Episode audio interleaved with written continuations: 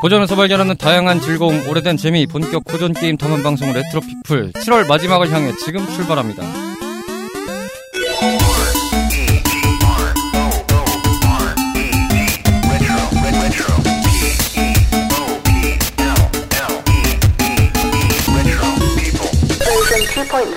오랜만에 마을에서 다시 모인 우리들의 사목꾼분들을 모시겠습니다. 카르마 씨, 로치 씨 나오셨습니다. 안녕하세요. 안녕하세요. 반갑습니다. 음, 한 분이 비네요. 아, 뭐, 야 결국 원맨 전체 멤버가 모이긴 또 힘들었네요. 네, 그렇죠. 미밀장님께서는 개인 사유로 인해서 대략 한 달 정도 자리를 비우실 예정입니다. 어, 무슨 사연인지 모르겠습니다만 일단 뭐 나쁜 일은 아니라는 걸로 알고 있으니까 그나마 뭐 낫네요. 휴가 갔다 생각하죠 뭐. 네, 어차피 아. 여름이니까 뭐 휴가 갔다는 걸로 뭐 기분 좋게 생각하면 좋을 것 같습니다. 잘 다녀오시길 바라겠고, 아, 그 사이에 또 많은 일이 있었죠. 음, 그죠. 저희가 이 뭐 파판에 정인오락실 이렇게 거쳐갔지만 뭐 밖에선 뭐 라오어라든지 여러 가지가 쓰고 왔잖아요.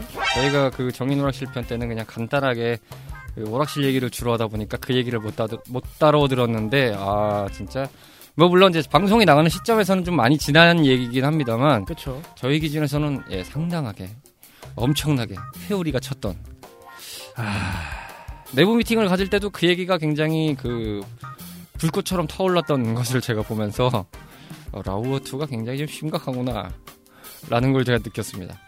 너무 심각했어요. 저는 라우어 2를 참고로 안 해봤거든요. 라우어 라스트 오브 어스라는 게임 자체를 안 해봤는데 물론 뭐 각자의 취향이 있으니까 취존 합시다. 제 취향은 아닙니다 그 게임이. 그래서 안 했는데 그러다 보니까 딱히 어떤 스타일인지를 제가 뭐 가늠해서 말씀드리긴 조금 애매한 상황입니다만 어 그래도 전반적으로 2에 대한 반응은 전 세계가 대동단결하여 구리다. 안 좋은 쪽으로 열렬하죠. 그렇죠. 아니 저 하, 취직하게 되면 플스 사고 라오어 살 생각이 있었거든요. 음. 아 근데 그 생각이 갑자기 쏙 들어갔어요. 역시 없는 게 나았어. 아씨. 다음 세대는 그냥 액박 가세요.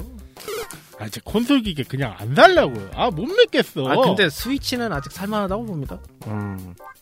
뭐 스위치도 뭐 아주 조그만 소문이 하나 떴던데요. 삼성에서 CPU를 만든다는 소리가 잠깐 나왔는데 외국발로. 오, 닌텐도에서 설계 기본 안을 주고 뭐그 역시 국내 삼성. 성능은 대략 플스 4를 목표로 만들겠다라는 뭐 소문이 나왔었습니다. 근데 뭐 어떻게 나올지 모르겠는데 그래도 아, 스위치 구조상 대충 한 1, 2년 뒤에는 나오지 않을까 싶은데요. 보니까. 근데 1, 2년 뒤에 나오는데도 그것도 FH의 상도가 최대면 좀 별론데. 너무. 빨리 삼성이 가둬져 있는 외계인부터 좀 고문을 해야겠네요. 이렇게 또 어김없이 마을에 또 잘 보여서 수다도 잠깐 떨어봤고요. 이제부터 모험의 길을 또 나서보기 위해서 출발을 하도록 하겠습니다. 그에 앞서서 매물장님의 광고 타임부터 듣고 오겠습니다. 목요일 저녁에 만나는 fantastic retro adventure time. 본격 고전 게임 탐험 방송 레트로 피플은 다양한 팟캐스트 앱에서 청취하실 수 있는데요. 2014년 첫 모험을 시작한 이후 많은 청탐꾼들의 성원을 힘입어 다양한 고전 게임의 세계로 여러분들과 함께하고 있습니다. 방송 소감이나 사연 함께 탐험하고 싶은 게임이 있다면 주저하지 마시고 언제든 저희한테 알려주세요. 청탐꾼 여러분들의 다양한 이야기를 기다리고 있으니까요. 짧은 이야기, 긴 이야기 상관없이 모두 모두 환영합니다.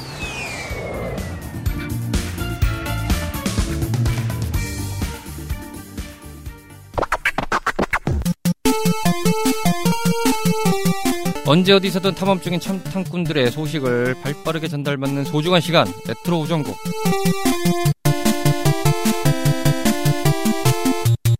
레트로 피플의 대주주이자 가장 핵심적인 우리들의 탐험의 횃불 청탐꾼분들의 다양한 소식을 기분 좋게 들여다보는 시간인 레트로 우정국입니다.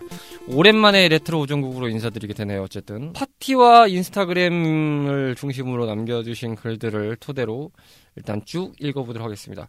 먼저 팟티 게시판을 통해서 남겨주신 분들을 통해서 말씀을 드릴게요. 5월 9일자 SH 별별별별별별 네 이게 아이디가 가려져 있는 것 같은데 하여튼 이렇게 남겨주셨는데 지난 방송 정주행하면서 6, 7월까지 기다리겠습니다라고 짧게 남겨주셨습니다. 감사합니다. 새로 오신 분 같은데 환영합니다. 어쨌든 잘 듣고 계신지 모르겠습니다만 음, 저희가 다행히도 컴백을 잘 해서 이렇게 여러분들께 꾸준히 인사를 드리고 있습니다. 음, 앞으로도 많이 청취 좀 부탁드리고요. 이어서 6월 11일부터 11일까지 윤주섭파님이 쭉 남겨주셨습니다. 로치 씨 읽어주시죠. 선플 남깁니다. 모두 잘 계셨는지요? 날이 더워지고 있네요. 모두 건강 조심하십시오. 월드 히어로즈 하면 라스푸틴 같은 캐릭이랑 괴벨스 같은 독일군 캐릭이 제일 생각나고 다음은 핫토리 한조 같은 빨간 파란 캐릭이 생각이 납니다. 재미있게 방송 듣고 오겠습니다. 모두의 건강을 걱정하라 안녕하세요. 말로 댓글을 시작합니다. 음, 분명히 원더3를 듣고 댓글을 달았던 기억이 있었는데 없는 걸 보고 다시 작성합니다. 원더3는 세 번째 카드 게임 같은 것 빼고 재밌게 즐겼었습니다. 특히 2편인 황도 12궁의 배경의 비행 아케이드 게임이 가장 기억이 남습니다. 저 보스가 데미지를 많이 입으면 갑옷 같은 게 파괴되며 괴물 같은 모습을 드러냈던 게 인상적이었습니다. 오랜 기억 속에 따뜻한 추억의 방송 감사합니다. 레트로 우정국 잘 들었습니다. 월드 히어로즈 떡밥 회수를 축하드립니다. 제가 왜인지 뿌듯한 느낌이 드네요. 리2는 대박, 리3는 쪽박이네요. 리2로 쌓은 갓콤 이미지를 리3가 다 날려먹는 모습이 참 아이러니하네요. 제노기어스는 저작권, 저작권 관련 문제로 인한 부분도 있다고 들었는데, 코인님 말씀하셨던 부분도 있었나 보군요. 너무 아쉽습니다. 그래도 레트로 피플에서 한번 다뤄주시면 감사하겠습니다. 파판7은 너무 구매하고 싶지만, 내무부 장관님의 허가를 불가 예상으로 에뮬레이터로 고전 파판7을 즐기고 있습니다.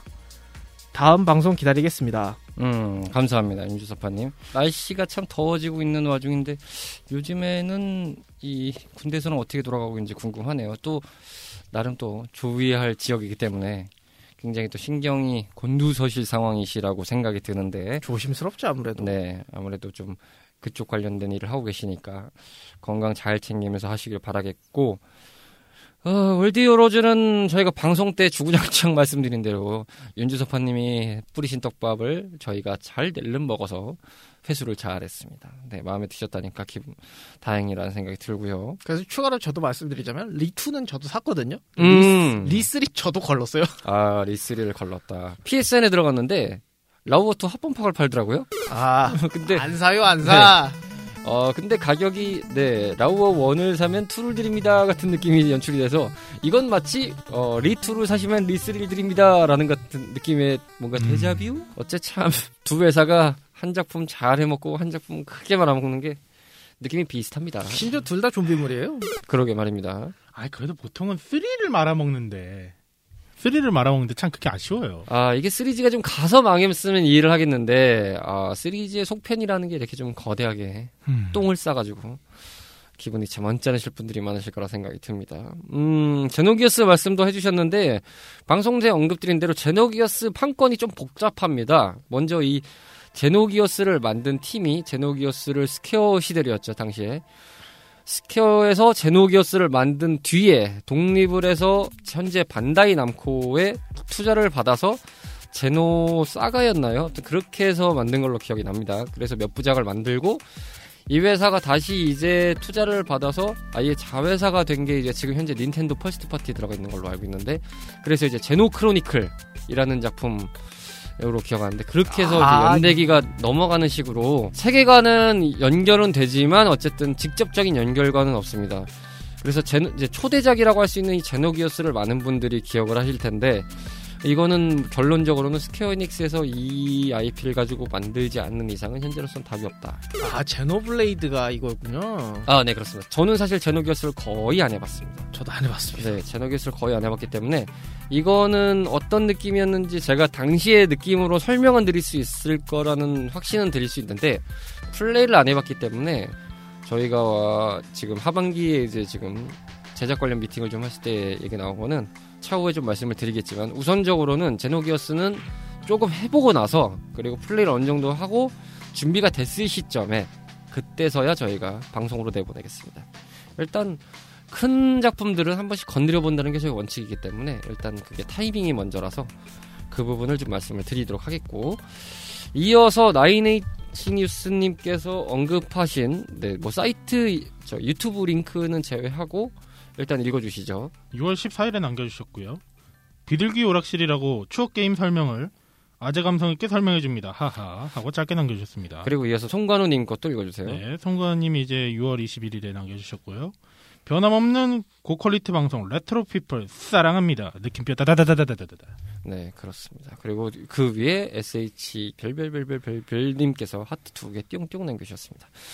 대단히 감사드리고요. 나인이치 뉴스님 이 링크는 저희가 봤습니다. 제작진도 봤고요. 음, 재밌다라는 생각이 들었는데 어, 정말 아재 감성 풀풀 나시는 분들이 나와서 저는 그거 네. 다 봤거든요. 정말 이렇게 뭐 얘기를 해주시는데 저희가 버전 1이었으면 이런 식으로 갈 수 있었죠. 그리고 네. 뭐 어떻게 보면 저희가 먼저 했다고도 할 수 있는 그 시- 선택적 originality. 네, 레트로 피플이 한 1기가 되게 네. 되게 많이 생각나더라고요. 버전 1.0에서 저희가 기획을 했던 방향, 그 프로그램을 먼저 그 추구했던 방향 자체가 이 포맷하고 아마 흡사하실 텐데 지금 이제 2.0에서는 요 포맷으로 가는 게 좀 불가능하고요.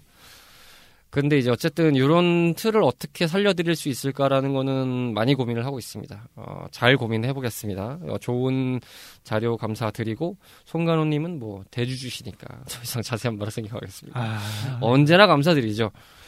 아, 그리고 이어서 나인에이치 니스님께서 굉장히 엄청난 디테일의 양으로 버처캅에 대해서 리뷰를 짜자자자작 남겨주시면서 얘기를 남겨주셨는데 이거는 내용이 길다 보니까 어, 진행자분들께 하는 것보단 제가 총대를 메고 다 읽어드리겠습니다.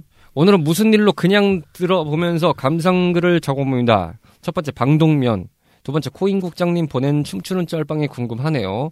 답변까지 같이 드리겠습니다. 이게 그 루리앱 커뮤니티에서 올라왔던 짤방 중에 하나였는데 쉽게 말씀드리면 아이마스나 이제 뭐 그런 스타일의 게임 같은 거에 나오는 음악을 가지고 네 어떤 유저분들이 어 그 전시장이라고 해야 되나요? 행사 아, 아, 그런 행사 같은 데서 이렇게 3, 4, 5 모여가지고 한두 분이 춤을 추기 시작하니까 갑자기 또 세네 분이 또 난입을 해서 또 같이 춤을 추고 있는 시- 어, 흡사 플래시몹을 본 듯한 이거 느낌. 그거거든요. 그 용과 같이에도 나온 네, 그 오타쿠 여러분들이 그 응원봉 손가락에 끼고 응원하는 그거. 그렇죠. 그런 느낌이었는데 좀 더 액션이 과격한 네. 그런 댄스였습니다. 이게 제 보여드릴 방법이 없는데 그가 아마 우리나라일 걸. 우리나라도 있을 걸요. 그러니까요. 있다고 제가 알고 있는데 우리나라인지 일본인지 잘 모르겠는데 어쨌든 그런 댄스였습니다. 근데 이게 저희가 올려드릴 수 있으면 올려드리도록 하겠고요. 세 번째 PSP로도 원더 3가 발매되었다니 충격이네요. 작은 화면으로 하기에는 그렇지 않나요? 네, 말씀드린 대로 PSP로 캡콤 클래식 콜렉션이라는 작품이 북미판 기준입니다. 어, 제목이 북미판이고 아마 1판으로도 이게 나와 있었을 겁니다. 근데 저는 이제 북미판으로 구매를 했었고요. 어, 요거는 제가 그 저희 인스타 담당자 분께 저 인증샷으로 사진을 남겨드리겠습니다. 음, 꽤 할만합니다. 생각보다는 꽤 할만했고요. 핸드폰으로도 좀 아케이드 오락기 돌리는데 그렇죠. PSP면 할만하죠. 네 번째, 음해와 모략의 레트로 피플, 크크. 네. 늘 그렇죠. 네. 온갖 음해와 모략이 판을 치는 방송입니다. 다섯 번째, 카르마님의 정리 멘트, 혼돈으로 떠나는 레트로 피플을 듣고 있습니다. 오리지널리티를 한번 들려주시죠. 혼돈으로 떠나는 레트로 피플을 청취하고 계십니다. 네, 오리지널. 아, 역시, 어, 거의 뭐 이 정도면은 MBC 뉴스데스크급이에요. 여섯 번째, 60번째 스테이지에 올 때까지 6년이 걸리다니 후덜덜.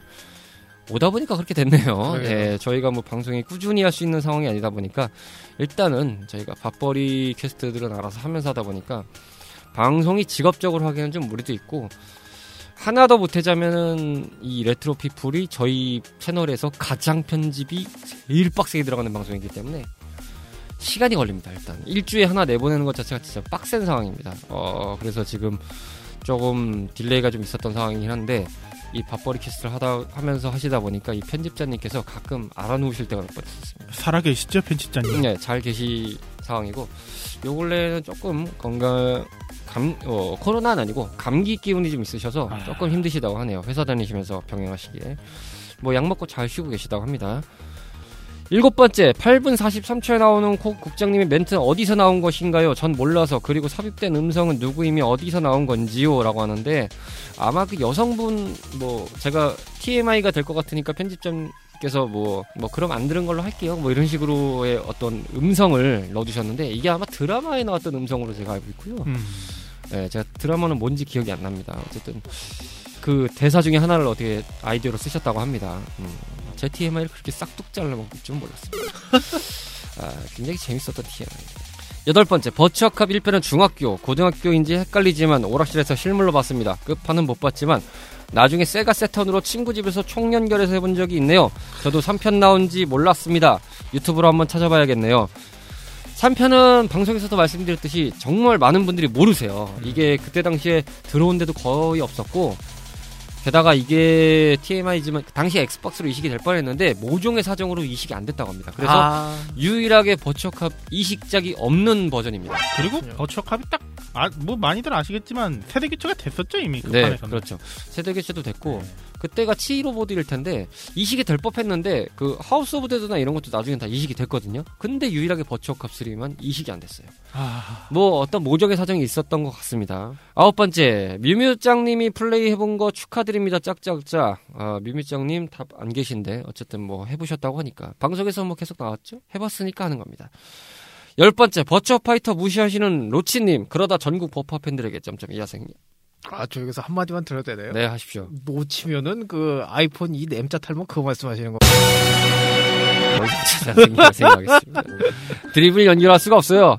저희가 오늘 그 방송 녹음할 때까지도 이 지금 녹음한 스튜디오가 계속 고장이 나서 걸어 올라는 것도 아, 속된 말로 빡친 상황이었는데 저 멘트까지 치자니 아, 너무 제 멘탈이 나갈 것 같습니다. 싸늘하다. 멘탈이 나가는 레트로 피플을 청취하고 계십니다. 열한 번째 고기국장님이 말한 물장사는 무엇인가요? 아, 이 용과 같이의 가장 핵심적인 컨텐츠 물장사 아일랜드를 모르십니까? 레인보우 아일랜드가 그게 정확히 용과 같이 극2 해 보시면 이 컨텐츠로 추가된 것 중에서 이 물장사 아일랜드라고 있는데 어, 쉽게 말해서 그 캬바쿠라라고 일본의 이 뭐라고 해야 되죠? 술집 아니에요? 술집 이죠. 네, 정확하게 이제 그 접대 술집 뭐 이런 거라고. 그러니까. 이제 쉽게 설명하면 일본의 유흥 문화를 그렇죠. 한 유흥 거죠. 문화죠. 예. 우리나라의 이제 호스트 바 같은 느낌의 그런 술집인데 그거보단 조금 건전하다고 하지만 어쨌든 그 술집을 경영하는 미니 게임이 있습니다. 근데 이게 본편보다 더 재밌어서 예. 많은 분들이 거기에 많이 몰두하시는 경우가 있는데 거기 그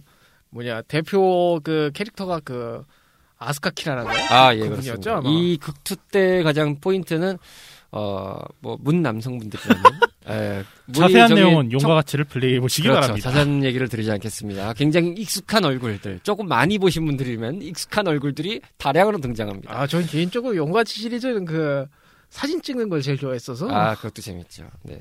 어, 이 sub quest라든지 이 미니 게임들이 굉장히 재밌는 게 많아요. 게다가 네. 이 버파 2도 용과 같이도 들어 있습니다. 어, 정말 잘 만들었어요. 어떻게 어, 어떤 분들은 버파2 살려고 용과 같이 샀다 이런 얘기도 있었어요. 그만큼 잘이시겠습니다. 나중에 유튜브로 참고해서 보시면 될 것 같고요. 열두 번째 카르마님이 트위치 한 방송명을 한 번 더 알려주세요 라고 말씀하셨는데 근데 사실 지금 이건 알려드려도 보실 수가 없어요. 왜냐면 제 그 뭐, 아, 뭐 방송에, 그 방송에서도 얘기했고 여기서도 말했지만 지금은 방송을 그걸 아예 쉬고 있어가지고 음, 뭐 이제 그래도 한 번 더 말씀드리면 뭐 저 카르마라는 닉네임 앞에 U만 붙였습니다. YU입니다. YU. 네. 뭐 근데 유- 한글로 치셔도 되고요. 네, 유카르마라고 검색하시고 보시면 그간 했던 방송에 대해서 하이라이트 장면들은 좀 보실 수 있는 걸로 알고 있습니다. 라이브는 지금 쉬고 계십니다. 열세 번째, 20분 30초 분노하는 국장님 피지컬이 안습. 네, 제가 이때 무슨 피지컬에 무슨 분노를 했는지 모르겠는데 그 당시에 분노를 좀 많이 해가지고 아 집에 가니까 진이 빠지더라고요. 아 정말 꿀잠 잤습니다. 그냥 제 기억상 저 때문에 분노도 많이 하셨던 걸로 기억해요. 네, 꽤 많이 했습니다. 저 프리콘이 아니라 바쁘다고요. 이벤트부터 시작해서 제가 아, 정말 여러 가지로 분노가 치밀었는데 로치 씨가 그때 그렇게 로치 씨가 그때 그렇게 빠지실 줄은 몰랐어요. 그렇습니다. 근데 또 지금 안 해요. 어, 깔끔하게 현질하고 접으신 아주 멋진 쿨한 아니 남자입니다. 나처럼 방 그 뭐야 BTS 월드 하는 것도 아니었는데 말이죠. 대체 어떻게 했는지 아직도 신기해.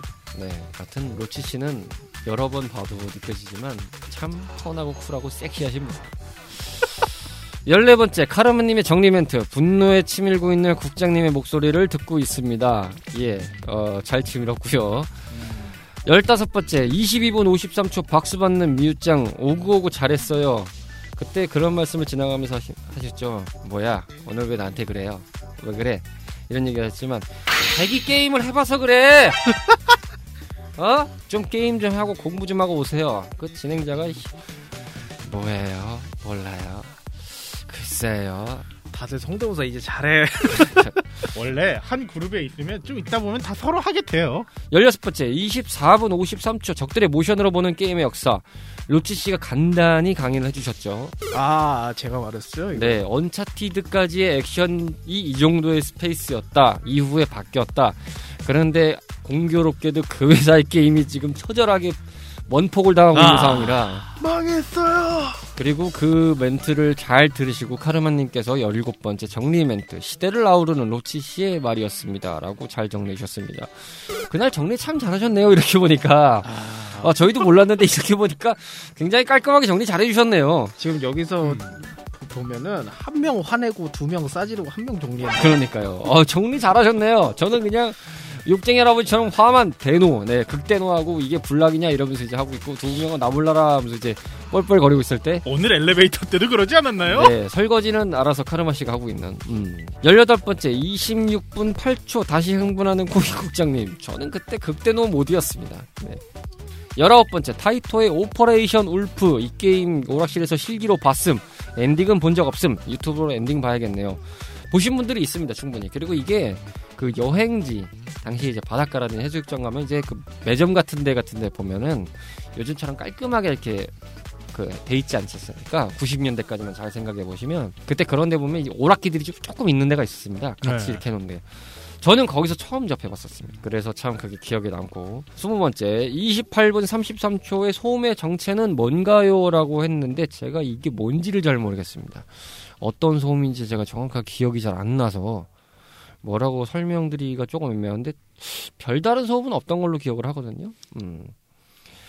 넘어가서요. 21번째 헬기에서 총 쏘는 그 게임은 하고 나면 진동으로 인해 손이 아프죠. 그렇습니다. LA 그게 건 모, 모시객이었던 걸로 기억하거든요. 세가사에서 나왔던 굉장히 그 진동이 세죠. 엄청 셉니다. 진짜 헬기에서 막 바다다닥 쏘는 느낌 들어서 아무 생각 없이 잡았다가 괜히 이렇게 근육에 힘이 들어가다 보니까 좀 저리시는 상황도 있으실 수 있다 생각이 듭니다. 어떻게 보면 되게 현실적인 게임이에요. 네, 진동이 굉장히 셌어요. 생각해보면 버추어 캅도 그렇게 총을 쏘는데 반동이 없어. 고증이 되게 잘 돼 있는 게임이긴 한데 원래 그런 지지돼 있는 총들이 반동이 많이 세긴 하죠. 그렇죠.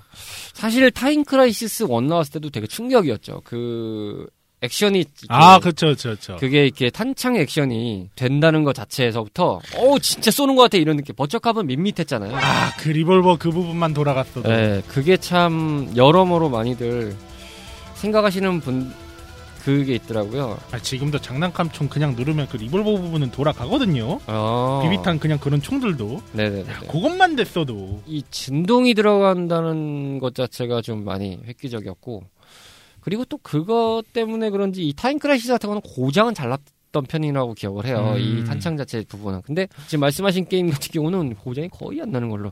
웬만큼 구동이 오래된 게임들 게임기도 야 진동이 살아 있어요. 하긴 그런 게 돌아가면 좀 그렇긴 하죠. 그렇죠. 22번째 썸바디 헬미가 썸바디 헬미로 들리는 것 같아요. 네, 당시의 녹음 환경은 정말 help me였습니다. 23번째 신문 기사 충격 로치 씨 게임상의 인성 논란 헤드라인을 이렇게 적어주셨는데 로치 씨 어쩌다가 이렇게 게임 인성 논란에 빠지셨는지 해명 좀 그러게요. 부탁드립니다. 인성은 그 인사불성. 혼돈으로 떠나고 있는 레트로 피플을 정치하고 계십니다. 네, 24번째 다음 헤드라인으로 엑스파일 버처컵의 힘이는 세가에서 만든 뿌락지다 라고 언급해 주셨습니다. 마찬가지로 로치 씨가 언급했던 음모론이었습니다. 뭐 하실 말씀 있으신가요? 드립이 생각이 안 나네. 넘어가겠습니다. 그렇습니다. 25번째 급질문 탐험꾼 분들은 쌍권총으로 플레이 해보셨는지요? 어, 버처컵은 안 했습니다만 저희가 인스타그램 레트로 피플 저희 네. 어, 레트로그램에서 아. 보시면 카르마 씨의 아주 저기- 현란한 하우스 오브 데드 좀비 때려잡는 쌍권총신을 보실 수 저기 있습니다. 하우데로 베- 데빌 메이크라이 하신 분 계시고. 그렇습니다. 네. 검 하나 꽂아주면 단테가 여기 있어요. 네. 아 정말 좀비들 아, 때려잡을 것 같아요. 그때 생각만 해도 끔찍합니다. 아, 어, 하여튼 근데 그걸 하시면서도 느꼈죠. 처음에 이 세팅부터가 남달랐어요. 이거 좀 뭔가 아 이거 아직 안 맞는데 핑이 좀 안 맞아. 근데 저희는 보면서 우와 우와 우와 어떻게 저렇게 하냐. 두 개를 들었어 두 개를 들었어 이러면서 경외에 찬 눈빛을 봤던 기억이 있습니다. 그래도 하우데 두 개는 쉽죠. 아 이렇게 또 양민학사를 시전하고 계십니다. 와, 어, 그 화려한 플레이의 현장은 레트로그램에서 보실 수 있습니다. 저희가 포스트로 올려놓은 자료가 있습니다. 한번 찾아보시기 바라겠고요. 26번째 코인 국장님이 설거지한다고 앙탈. 앙탈이 아니라 극대도였습니다. 네. 어, 객박쳤었어요. 정말 짜증이 그냥 물밀듯이 왔었죠. 27번째 나이네치 뉴스님이 생각하는 버추어캅이란 저에게 버추어캅이란 그 당시에 충격적인 체험 게임 뭐 대략 이 정도이네요 라고 남겨주셨습니다. 아, 이 진짜 굉장한 독후감이었어요. 아, 정말 오랜만에 진짜 이렇게 디테일하게 남겨주셔서 대단히 감사드리는 말씀을 듣겠고 드리겠고 답변이 도움이 되셨는지 모르겠습니다. 저희가 길게 와도 다 답변해 드립니다. 쭉쭉 해드립니다. 인스타그램에도 나인에티니스님께서 같은 내용을 올려주셨습니다. 뭐 같은 내용이기 때문에 거의 비슷한 내용으로 제가 알고 있어서 이거는 저희가 생략하도록 하겠습니다. 답변이 충분히 되셨, 되셨 다고 생각이 들고요. 어, 인스타그램에서는 몇 가지 글을 남겨드릴 게 저희가 일단은 61회차 디스크2의 업로드 지연 공지 때 송관호님이 안 그래도 좋은 퀄리티인데 얼마나 더 좋게 하시려고 유유유 남겨주셨는데 잘 나왔는지 모르겠습니다. 어쨌든 내부적으로는 최선을 다해서 편집을 다시 했다는 말씀을 드리겠고요. 나인엔치 뉴스님께서 어, 61회차 디스크 1 때 이미지를 보시고는 솔직히 이 게임은 공략본만 본지라 무슨 소리인지 모르겠어요 라고 남겨주셨습니다. 뭐 안 해보신 게임들 충분히 있죠. 네, 그렇죠. 저희가 소개해드린 게임이 모든 주제가 그렇지만 해보지 않은 것들은 잘 모르죠. 뭐 어쨌든 그런 걸 저희도 감안하고 하다 보니까 그래도 파판 세븐 한번 해보시는 걸 추천드립니다. 음, 아. 재미는 있습니다 충분히. 나 그거하고 빠졌잖아요. 나인이 지니스님께서 고생하셨네요. 프로토에서는 쓸모없는 부분 부분 날리기 기능이 있는데라고 그 글을 남겨주셨고 송간우님께서 드디어 드디어라고 글을 올려주셨습니다. 어쨌든 이 부분 감사드리고요. 프로그램은 저희가 프로토를 쓰는 건 아니고요. 음, 다른 프로그램을 쓰고 있는데 어, 저희가 수작업을 많이 하면서 잘라내는 상황인지라 그런 이제 기능을 쓴다고 했을 때 좋긴 한데 한편으로는 잘라내야 되지 말아야 될 부분도 내는 경우가 더러 있어서 저희가 쉽게 그냥 쓴다기보다는 그냥 좀 귀찮아도 돌아가자라는 주의라서 그렇게 편집을 하고 있는 걸 참고해 주시길 바라겠습니다. 어, 이어서 리비드 엔진님 데이비드 리라고 요즘에는 닉네임을 바꾸신 것 같은데 글을 남겨주셨습니다. 이야 다시 방송 시작하셔서 너무 좋아요. 전 코로나 기간 동안 집에 있는 시간이 늘어서 사놓고 쌓아놓은 게임들을 하나씩 클리어하고 있습니다. 있는 동안 다 깰 때까지 새로운 거 안 사기 미션 중. 두 달 동안 GTA5 배트맨 아캄 시티 깨고 이제 다크 소울 3 달리고 있습니다. 다들 건강 조심하시고 힘내세요라고 6월 30일로 남겨주셨고 에어리스 티파 MC분들은 누구를 pick하실 거냐라고 하는 답변이 안 와서 저희 관, 관리자분께서 엔진님은 에어리스 티파 누가 더 점점점 그게 궁금해서요라고 보냈는데 아이고. 7월 1일 날 답변이 왔습니다. 제 와이프 1pick하고 티파 2pick 갈게요. 아, 그렇죠. 역시 그렇죠. 부인이 먼저입니다. 아 아내가- 유대감이 전작의 그렇죠. 아내 먼저다. 뭐요? 아내가 먼저다. 여기요 지금 티파하고 아. 에어리스 무시하시는 겁니까? 아내가 먼저다. 아, 오늘 오늘 기사거리 하나. 먼저다. 네, 아내가 아니, 먼저입니다. 사람이 먼저인데. 그렇죠. 허허. 화면 속에 있는 캐릭터들은 아니다. 실제가 진짜 중요하다. 그렇게 말씀을 해주셨습니다. 아, 이렇게 해서 대략적으로 저희에게 남겨주셨던 글들을 아마 싹 한번 훑어드렸습니다. 꽤 시간이 오래 갔습니다. 어쨌든 이렇게 남겨주셔서 대단히 감사하다는 말씀을 드리고요. 앞으로도 좀 쭉쭉 잘 남겨주시고 저희에게 많은 관심과 성원을 좀 부탁드리겠습니다. 저희는 관심 먹고 사는 관종 탐험꾼들이에요. 네, 많이들 도와주세요. 부탁드립니다. 레트로 전국이었습니다. 자, 레트로 피플입니다. 오늘 벌써, 이제, 벌써도 아니지. 22, 여, 62번째 스테이지. 아, 아직도 6년 차에 60번째를 못 넘어가고 있습니다. 62번째 스테이지. 지난 시간엔 저희가 오프라인 스테이지로 인사를 좀 잠깐 드렸고, 어, 이어서 이제 메인 스테이지로 다시 돌아왔는데, 간만에 조금 이제 힘을 좀 쫙 주고 진행을 했다 보니까 나올 회차들은 조금 가벼운 걸로 좀 준비를 좀 많이 해봤습니다. 자 오늘 62번째 스테이지로 출발해 어, 떠나볼 게임은요. 음, 굉장히 독특한 센스와 그리고 다양한 어, 이 병맛 감성을 느낄 수 있는 바로 그 게임 남코사에서 제작했던 괴혼입니다. 자 이 굴리는 액션 어, 로맨틱 쫀득 액션이라고 불렸던 엄청난 그런 네? 장르를 무슨 액션이요? 어 진짜 실제로 로맨틱 쫀득 액션이라는 네. 장, 그 단어가 있습니다. 많이 로맨틱하죠. 네, 굉장히 로맨틱하고 낭만적인 굴러굴러 굴렁쇠 같은 게임이 되겠습니다. 간단한 게임 소개부터 듣고 올까요? 귀염뽀짝한 왕자와 사고뭉치 아바마마의 투닥거림이 일품인 오늘의 스테이지. 2004년 3월 18일에 남코사가 제작 및 발매했던 괴혼입니다. 아바마마가 실수로 망친 행성의 복구를 위해 자신의 왕자를 이용하여 이것저것 구해오라고 요청하는 것이 본 게임의 큰 줄거리이며 플레이어는 왕자가 되어 여러 가지 물질을 구하는 것이 게임의 룰입니다.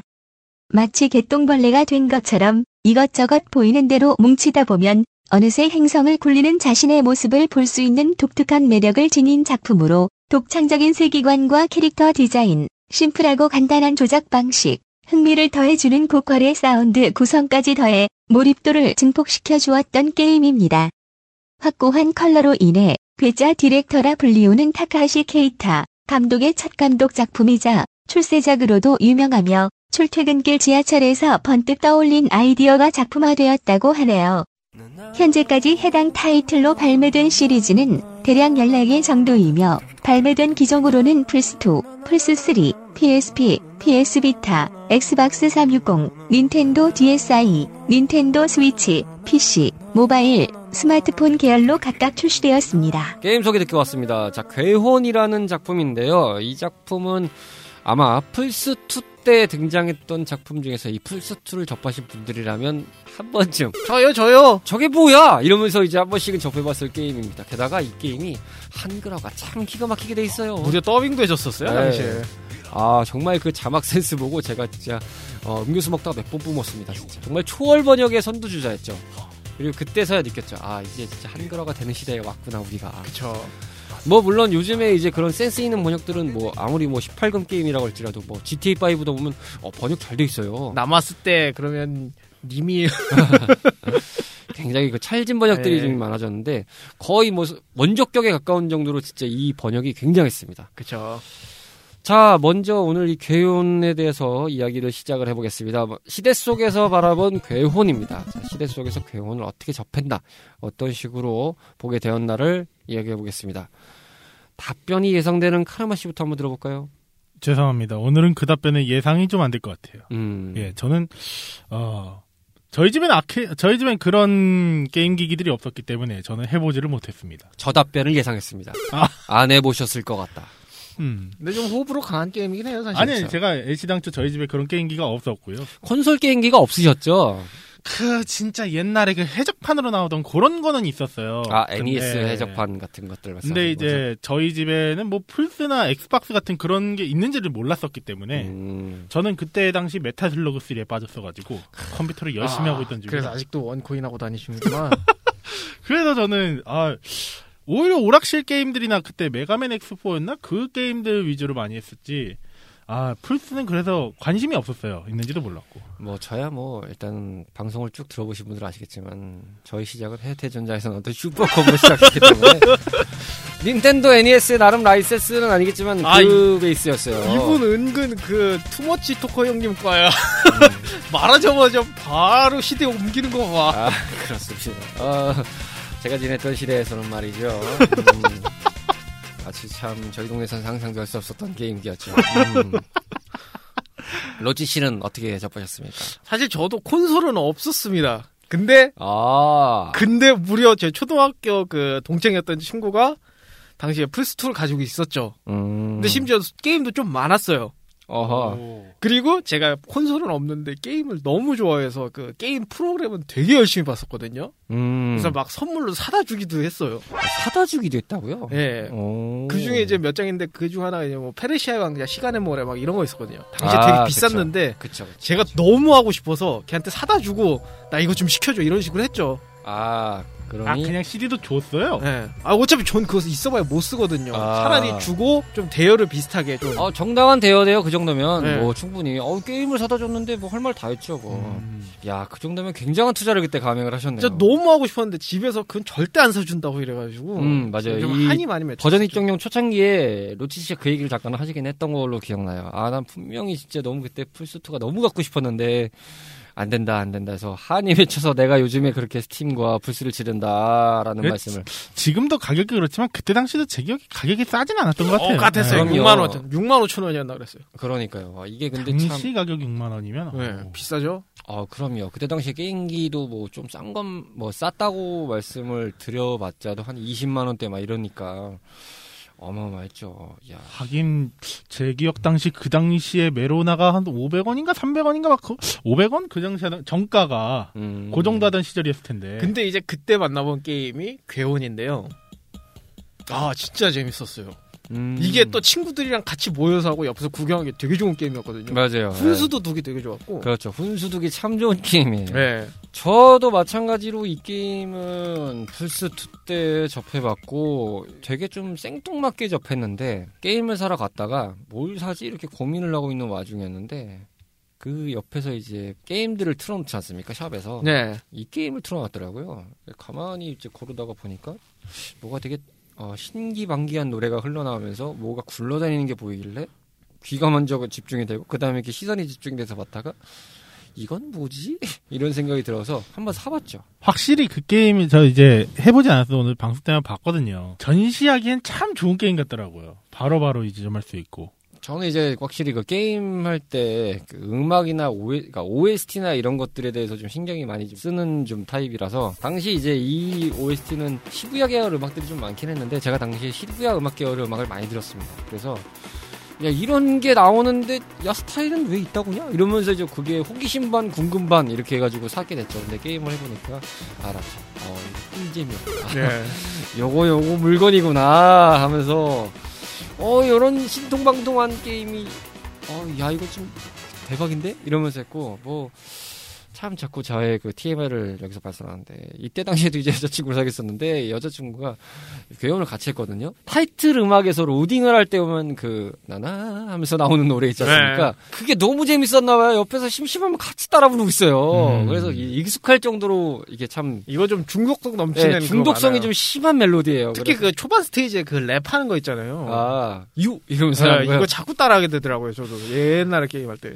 자, 괴원이 이게 OST가 참이 게임 못지않게 잘 만들었어요. 네. 그러니까 삼박자가 잘 맞았다고 말했지. 게임성도 괜찮고 당시 이제 번역이나 이런 것도 재미도 이 원작의 맛을 충분히 살려줬고 동시에 OST도 이제 신통방통하니까 아 게임의 몰입감이 너무 좋았어요. 기분 좋게 했던 게임이었어요. 그리고 이제 그때 당시에는 저도 이제 게임을 많이 바꿔서 게임을 많이 했었는데 이 게임은 지금 이 CD가 어딘지는 모르겠지만 뭔가 어딘가 있겠지만 제가 안 바꾸고 가지고 있었던 기억도 나요. 또 가족들도 꽤 이 게임을 좋아해가지고 이거 이렇게 재밌냐? 이러면서 이제 했던 기억이 나서 진짜 어떻게 보면 가족용 게임기로서 진짜 좋은 네. 거였죠. 온 가족의 게임 중에 하나라고 추천드릴 수 있을 법한 그런 게임이었지 않나 생각이 듭니다. 자, 그러면 이어서 시각적인 면에서 바라본 괴온입니다. 자, 시각적인 디자인적인 면에서 괴온을 바라봤을 때 어떤 느낌이 들까라는 생각이 드는 부분들을 이제부터 얘기를 나눠보도록 하겠습니다.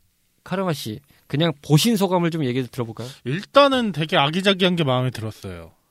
그 딱 봐도 아이고 저 이게 딱 전체 연령을 노리고 만들었다 그런 느낌이 확 들어가지고 그런 아기자기한 맛하고 색감이 되게 단조로웠다고 해야 되나요? 막 너무 화려하지 않아서 오히려 그래서 눈에 잘 들어오고 꽤 괜찮았습니다. 오히려 나는 왜 그때 못 해봤지 이런 생각에 저도 그때 로치 씨랑 마찬가지로 친구네 집에 플, 플레이스테이션 2는 있어가지고 해, 게임은 해본 적은 있었거든요. 근데 제 주변에 그런 친구 둘이 있었는데 둘 다 그 게임을 한 명도 안 가지고 있었어요. 음, 야 생각해보면 근데 그 친구들 게임 가지고 있는 게 야 저거랑 또 안 맞아. 그래서 없었나 보다 하는데 아, 그건 있어요. 저도 이제 그 제가 말씀드렸잖아요. 플스는 없었는데 네. 게임 프로그램은 되게 열심히 봤다고요. 그래서 그런 프로그램에서 뭐 게임 새로 나왔다고 할 때마다 친구한테 가서 기회 되면 꼭 사라고 맨날 그랬거든요. 저는 이제 그 말씀에 좀 동감을 많이 하는 게 이 게임이 object라고 하는 관점을 보면은 굴려서 이걸 쌓는 게임이잖아요. 결론은 그렇죠. 아주 단순히 얘기하면 개똥벌레의 그런 느낌을 게임으로 옮겨오면 어떤 느낌일까라고 했을 때 이 게임으로 설명할 수가 있잖아요. 계속 네. 이제 크게 만- 크게 만들어가는 거니까. 근데 이제 object가 계속 쌓여가는데 이 object가 다양하다 보니까 지금 제가 그냥 혼자 추측을 해보는 바에 의하면 색감이 너무 진했다면 눈이 굉장히 피로했을 것 같다는 음. 생각이 들어요. 왜냐면 계속 쌓이는 구조다 보니까 색감이 진하거나 뭐 도드라지면 하는 입장에서는 피로도로 다가왔을 것 같은데 적정하게 이게 좀 색감이 뭐라고 되죠? 연해요. 전반적으로 좀 연해서 좀 파스텔 톤이죠. 네, 그 연하고 좀 부드러운 느낌이라서 음, 좀 그렇죠. 오래 해도 좀 괜찮다라는 느낌이고 오히려 이제 그런 데모신이나 이런 장면식 게임 같은 거 아바마마 등장했을 때 제일 화려해 가만 보면 네. 아바마마가 제일 화려해 막별 만들고 막 이런 거 그런 개념들만 아니면은 실제 게임에서는 딱히 거슬리는 느낌은 없어서 네. 꽤 재밌게 했었던 기억이 나요 시각적으로 봤을 때는 뭐 국장님 말에 한 스푼 더 얹히면은 지금 오히려 그 굴리다 보면 게임 그 object들이 많아지잖아요. 네네네 그래서 일부러 캐, 그 그래픽들도 좀 각지게 만들지 않았나 이런 생각도 좀 들어요. 아, 일부러 그랬다는 생각이 좀 들 수. 있을 것 같아요 일부러 그런 느낌이 좀 보면 사람도 다 각졌어. 이게 캐릭터 디자인을 보면은 야 이게 뭐냐 싶은 느낌이 좀 가끔 들어요. 근데 이게 디자이너들의 철학이나 이런 센스가 있다고 하는데 이, 이 프로듀서가 타카하시 케이타라는 감독인데 이 양반이 디자인 센스를 만든 것들을 쭉 보면 다 이 모양 요 꼴이에요. 음. 그러니까 이 사람만의 센스가 있어요. 근데 이게 참 괴상하다라는 느낌은 들겠지만 그렇다고 막 이상해 막 엄청나게 막 징그러 이런 정도의 음, 느낌은 네. 아니거든요. 진짜 거부감이 들거나 그러진 않죠. 네, 거부감이 들거나 하죠. 야, 정말 신박하다라는 느낌은 나는데 그게 그렇다고 아우 징그러 막 어우 막 뭐 이렇게 막 설명이 안 돼 막 아우 막, 막 보기도 싫어 막 이런 느낌까지는 아니라서 딱 그것도 캐릭터화를 잘한 것 같아. 네, 그것도 참 어느 정도 레벨이 있어야 가능한 수준이라고 생각을 해요. 이것도 여러모로 좀 특이한 그런 스타일이었죠. 이때 당시에 이런 게임을 보자니. 처음에 거기 나오는 사람들 캐릭터 디자인 보고 야 저거 왜 저렇게 자꾸 마인크래프트가 떠오를까 이래 이 생각이 좀 들었어요. 어, 좀 비슷하기도 맞아요. 하죠. 그럴 수도 있어요. 그리고 당시에 이런 스타일의 비슷한 게임들이 조금 있긴 했어요. 뭐 멀리 갈 것도 없이 플스2 때를 이렇게 생각해 보면 모기라는 게임이라든지 아, 예, 그런 거 많았죠. 그게 이제 그런 거잖아요. 그 모기의 시점이 돼서 사람의 지점을 향해 피를 빨아먹는 그런 아. 걸 체험해보는. 근데 이게 이상하게 디자인한 게 아니라 이런 괴혼보다는 좀 리얼리티하지만 그런 느낌이긴 해요. 근데 이때 이 플스2 게임의 그 일본 쪽에 좋은 그 약간 좀 참신한 게임들이 되게 많았어요. 이게 플스 1 때부터 이어져 온 스타일인 것 같아요. 플스 1 때가 그때 당시에 이제 이런 유통을 봤을 때는 그 닌텐도한테 얼마 정도의 카피를 만들어야 될까 찍어야 될지를 허가를 받아야 되고 이런 좀 복잡한 그 과정이 있었는데 플스가 되고 나서 이게 단번에 결정됐던 이유 중에 하나가 그런 코스트 비용이라든지 찍는 비용이라든지 이런 것들이 이제 그 제작사 위주로 좀 결편이 되다 보니까 그게 이제 닌텐도에서 좀 소위 말해 갑질을 당했던 느낌의 제작사들이 어 여기는 더 우리한테 혜택을 주네 하면서 넘어가게 된 계기도 됐고 게다가 이제 단순하게만 보면 카트리지 찍는 비용보다 CD 찍는 비용이 더 싸잖아요 프레스가. 그러다 보니까 코스트도 낮출 수 있었고 여러 가지가 있다 보니까 개발 킷 같은 경우도 그때 당시 이제 보편적으로 많이 뿌리기도 했고 그게 이제 시장으로 이제 어느 정도 선도가 되고 유행이 돼야 또 그렇게 가능한 건데 또 유행이 됐어요 그러다 보니까 제작사에서도 이제 그런 기술로 잘 넘어가면서 다양한 시도를 좀 추구했던 작품들이 one two 때 꽤 많았죠, 확실히. 플스 2 때까지는 좀 많았던 편이었던 것 같아요. 예. 3 넘어오면서 슬슬 없어지는 느낌이 좀 들어서. 좀, 예. 좀그 고비용 게임에 대한 비중이 좀 높아졌죠? 아무래도 이제 그 스펙이 올라가다 보니까 거기서 한 번 더 기술 업그레이드를 할 때는 이제 코스트를 이제 투입해야 되는 시점이 좀 벌어지는데 그게 이제 아무래도 적은 비용으로 뭔가 아기자기한 걸 만들던 방식에서의 제작사들에게는 많이 데미지를 먹죠. 그렇죠.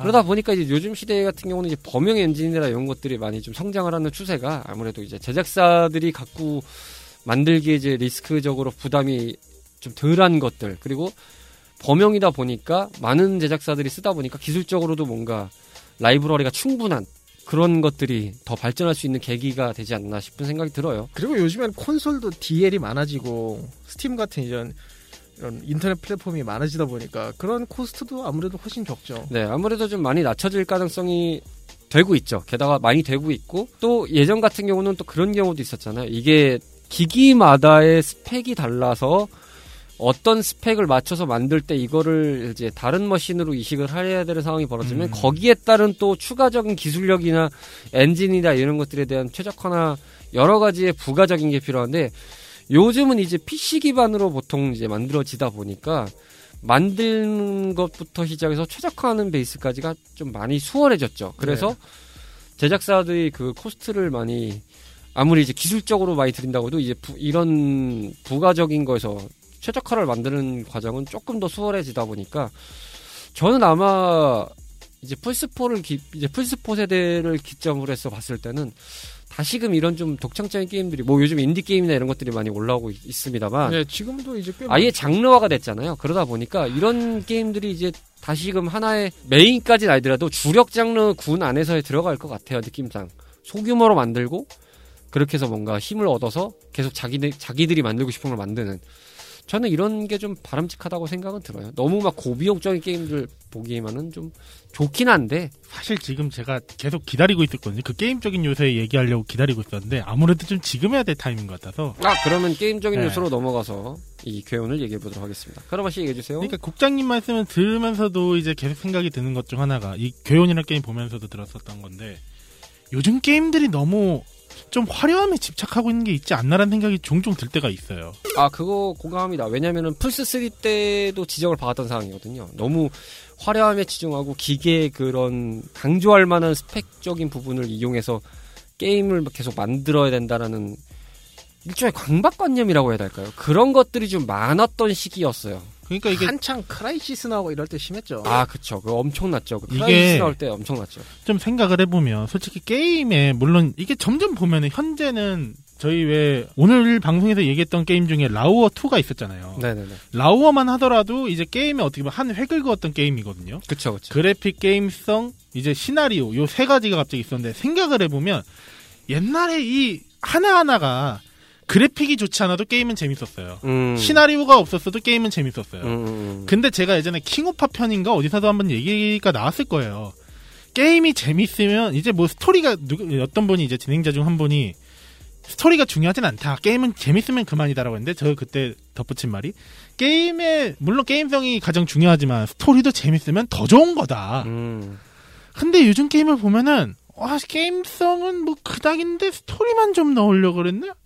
어 게임성은 별론데 그래픽만 좀 넣으려 고 그랬네. 아 이거 DLC 장사 아까 로치 씨도 말씀하셨지만 요즘 DLC도 그렇게 많이 판매를 하고 있는 추세긴 하잖아요. 예, 그렇죠.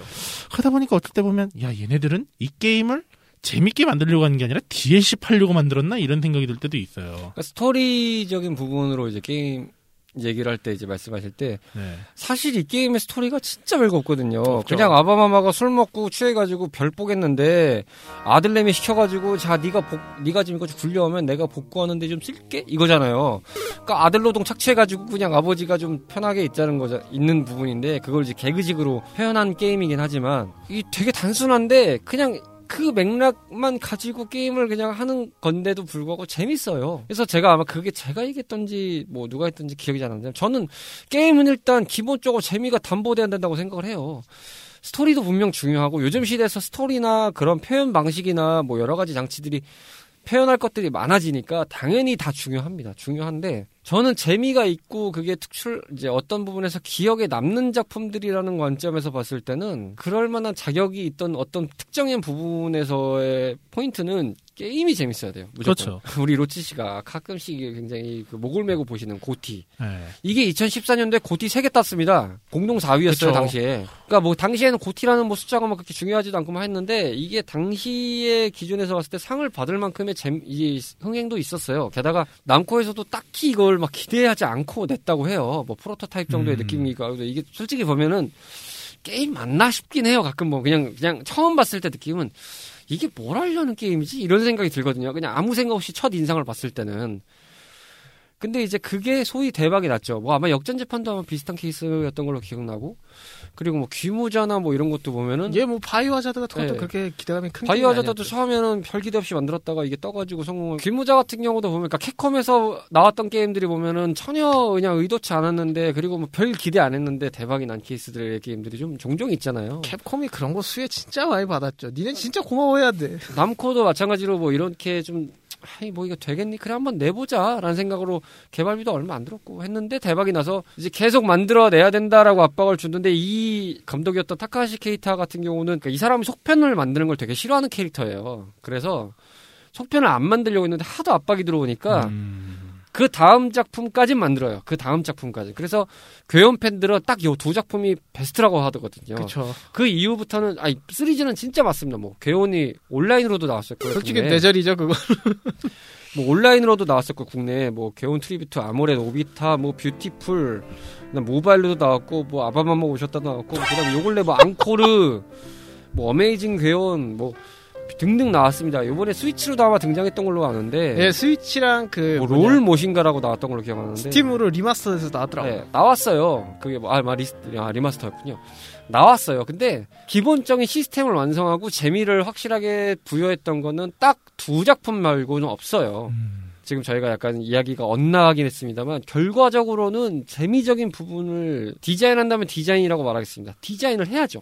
다른 부가적인 게 너무 세다 보면 그 자체가 훼손될 수 있다고 생각이 들거든요. 근데 이 게임은 본질적인 재미를 딱 잡고 가는 게임이에요. 그러니까 어떻게 보면 게임이라는 게 구성 요소가 있을 때 딱 메인으로 어떤 한 가닥을 잡고 가지 않으면은 망하기 참 쉬운 것 같은데 괴호는 딱 진짜 게임성에다가만 딱 몰아넣었다는 느낌이 강하게 들었죠. 근데 제 개인적으로 이 남코에게 이해는 되는 거는 고티 4개 받고 상업성까지 성공한 게임인데 어떻게 후속작을 그냥 안 내고 포기할까 싶긴 해요, 솔직히. 아니 그렇죠. 경영진 입장에서는 야 이렇게까지 장사가 대박인데 이걸 안 낸다고? 이제 월급 받고 사는 입장에서는 좀 네. 짜증 나겠죠. 그쵸. 물론 아마 아. 이분 독립하셨다고 제가 알고는 있는데 네. 지금 정확하게 자료는 없습니다만 독립하셔서 아마 요 근래에도 게임이 하나 나왔을 거예요. 이분이 제작한 게 그것도 그렇구나. 되게 신박합니다. 참 신박한데 이 사람의 테이스 테이스트를 이해하지 못하면 어렵죠. 그래서 아예 이 사람 이 사람이 만든 스타일이 이 사람의 곧 장르화가 돼버리는 그런 감독들이 더러 있잖아요.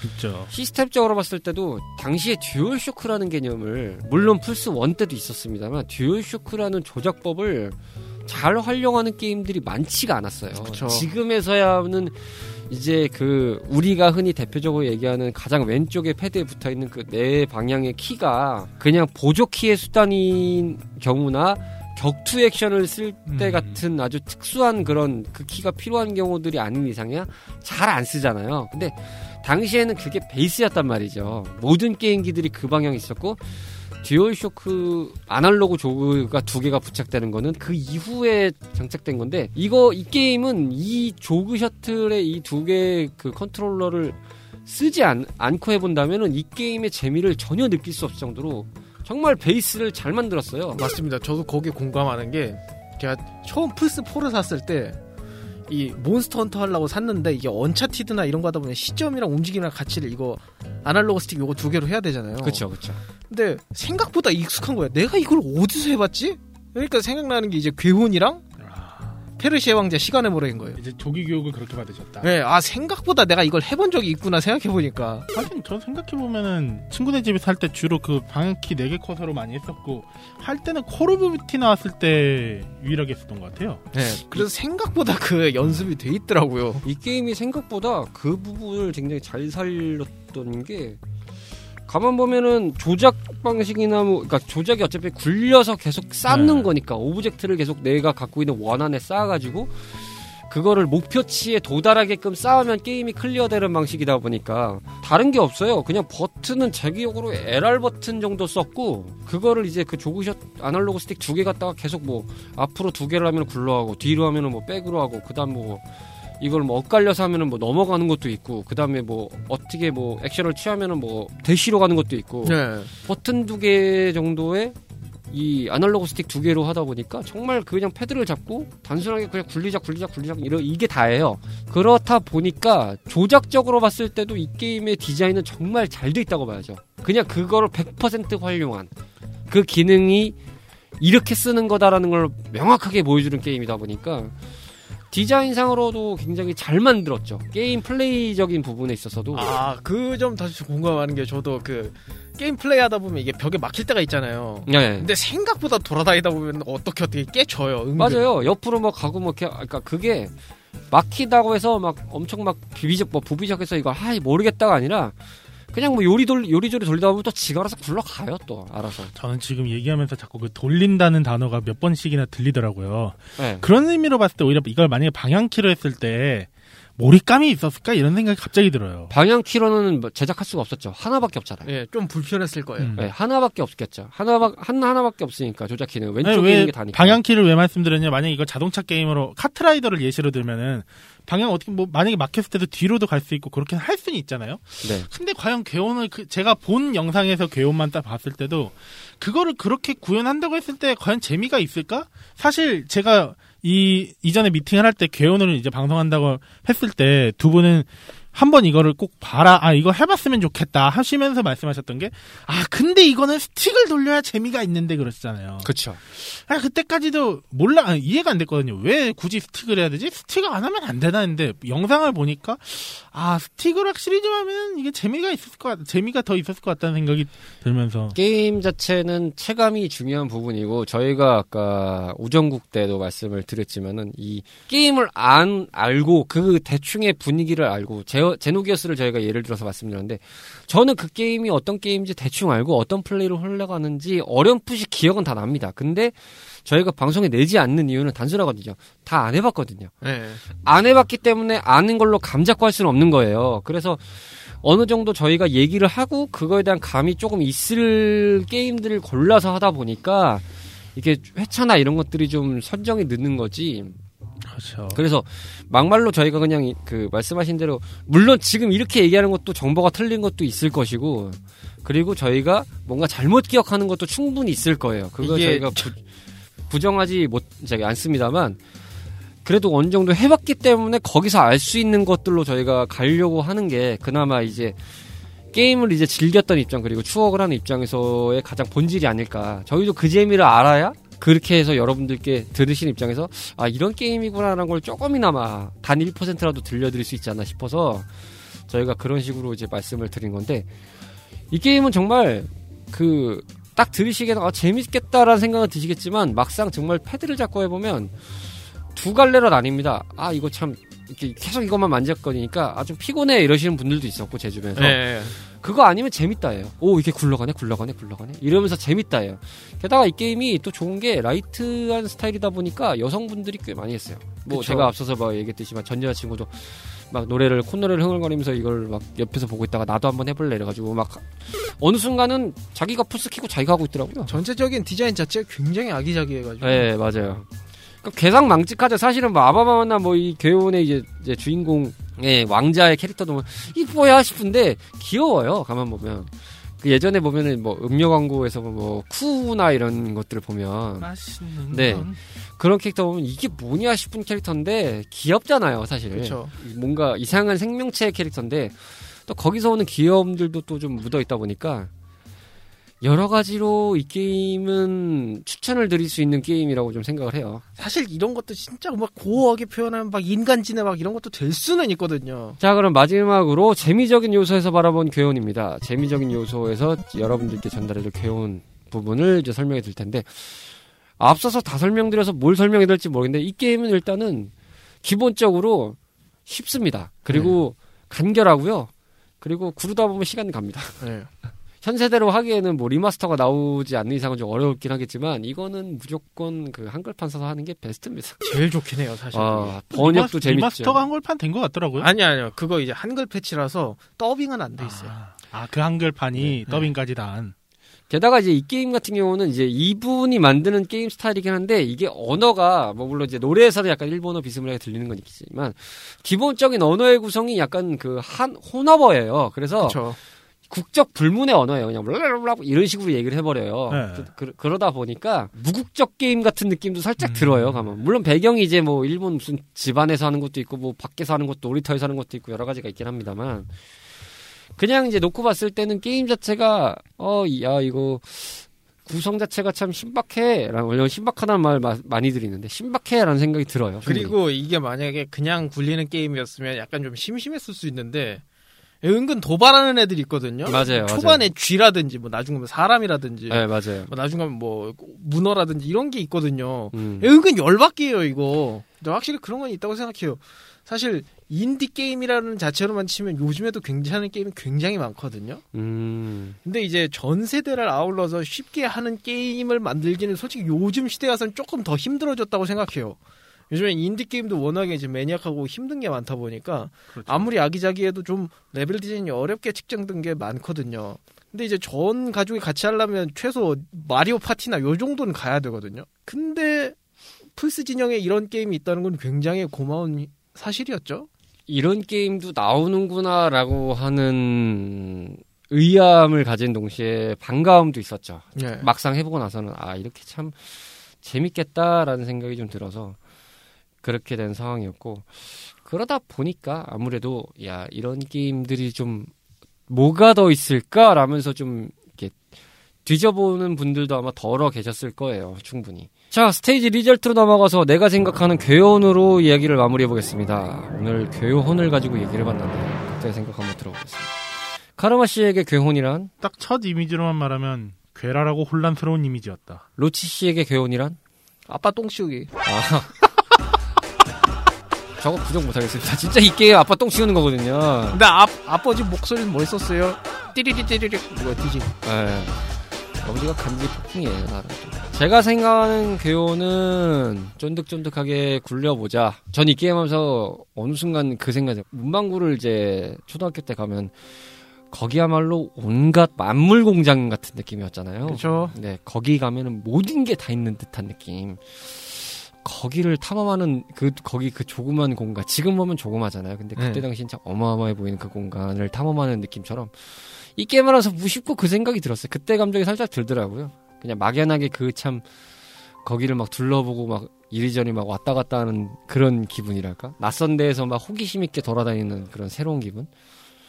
그런 좀 신, 어, 신선한 기분을 들었던 작품이었어요. 그래서 좀 옛날 추억도 생각이 나고, 약간 불량식품 만지작거리는 느낌, 불량식품 갖다가 막 만지작거리면서 먹는 느낌도 좀 나고, 그렇죠. 꽤 재밌게 했던 작품이었습니다. 자, 오늘 저희가 스테이지로 탐험해봤던 게임, 정말 쫀득쫀득하게 모든 걸 다 굴려버리겠다. 아버지가 쌓은 똥을 열심히 치우는 왕자의 모험기, 괴혼이었습니다. 오늘은 무명 배우지만 배우를 향한 열정과 꿈은 그 누구 못지 않습니다. 진중하지만 유쾌하게 다양한 작품과 연기 이야기를 들려드립니다. 매주 월요일 저녁 8시 이름 없는 배우들의 작은 공간 팟캐스트 검색창에서 배우 살롱으로 검색하세요.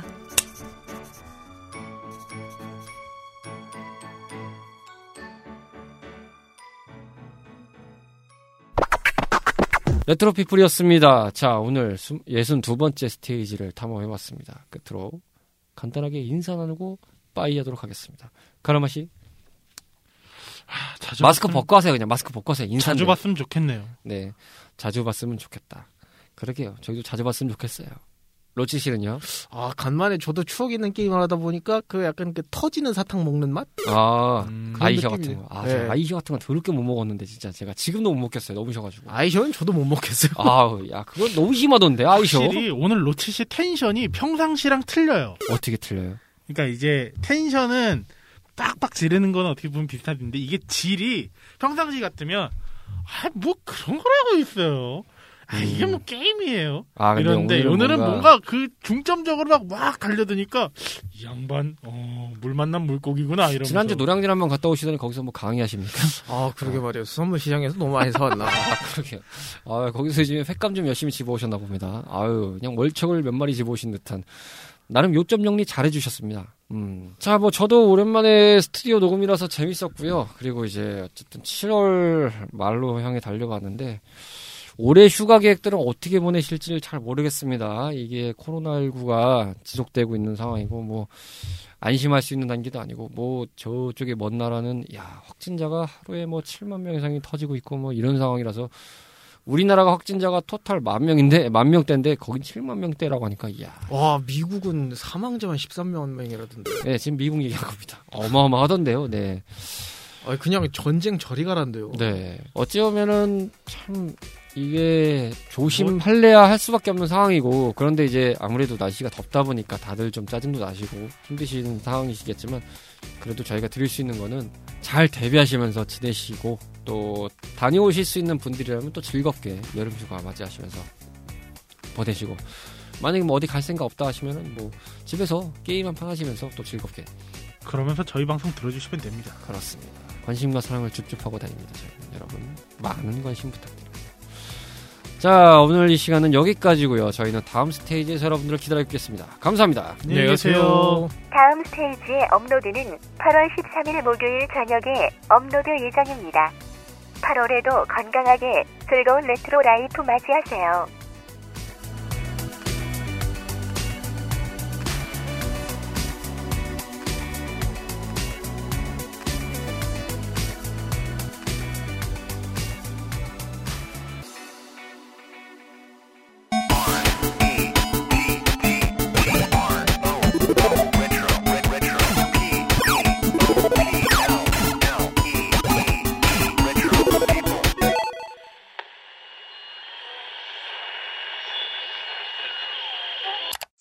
Sharpie.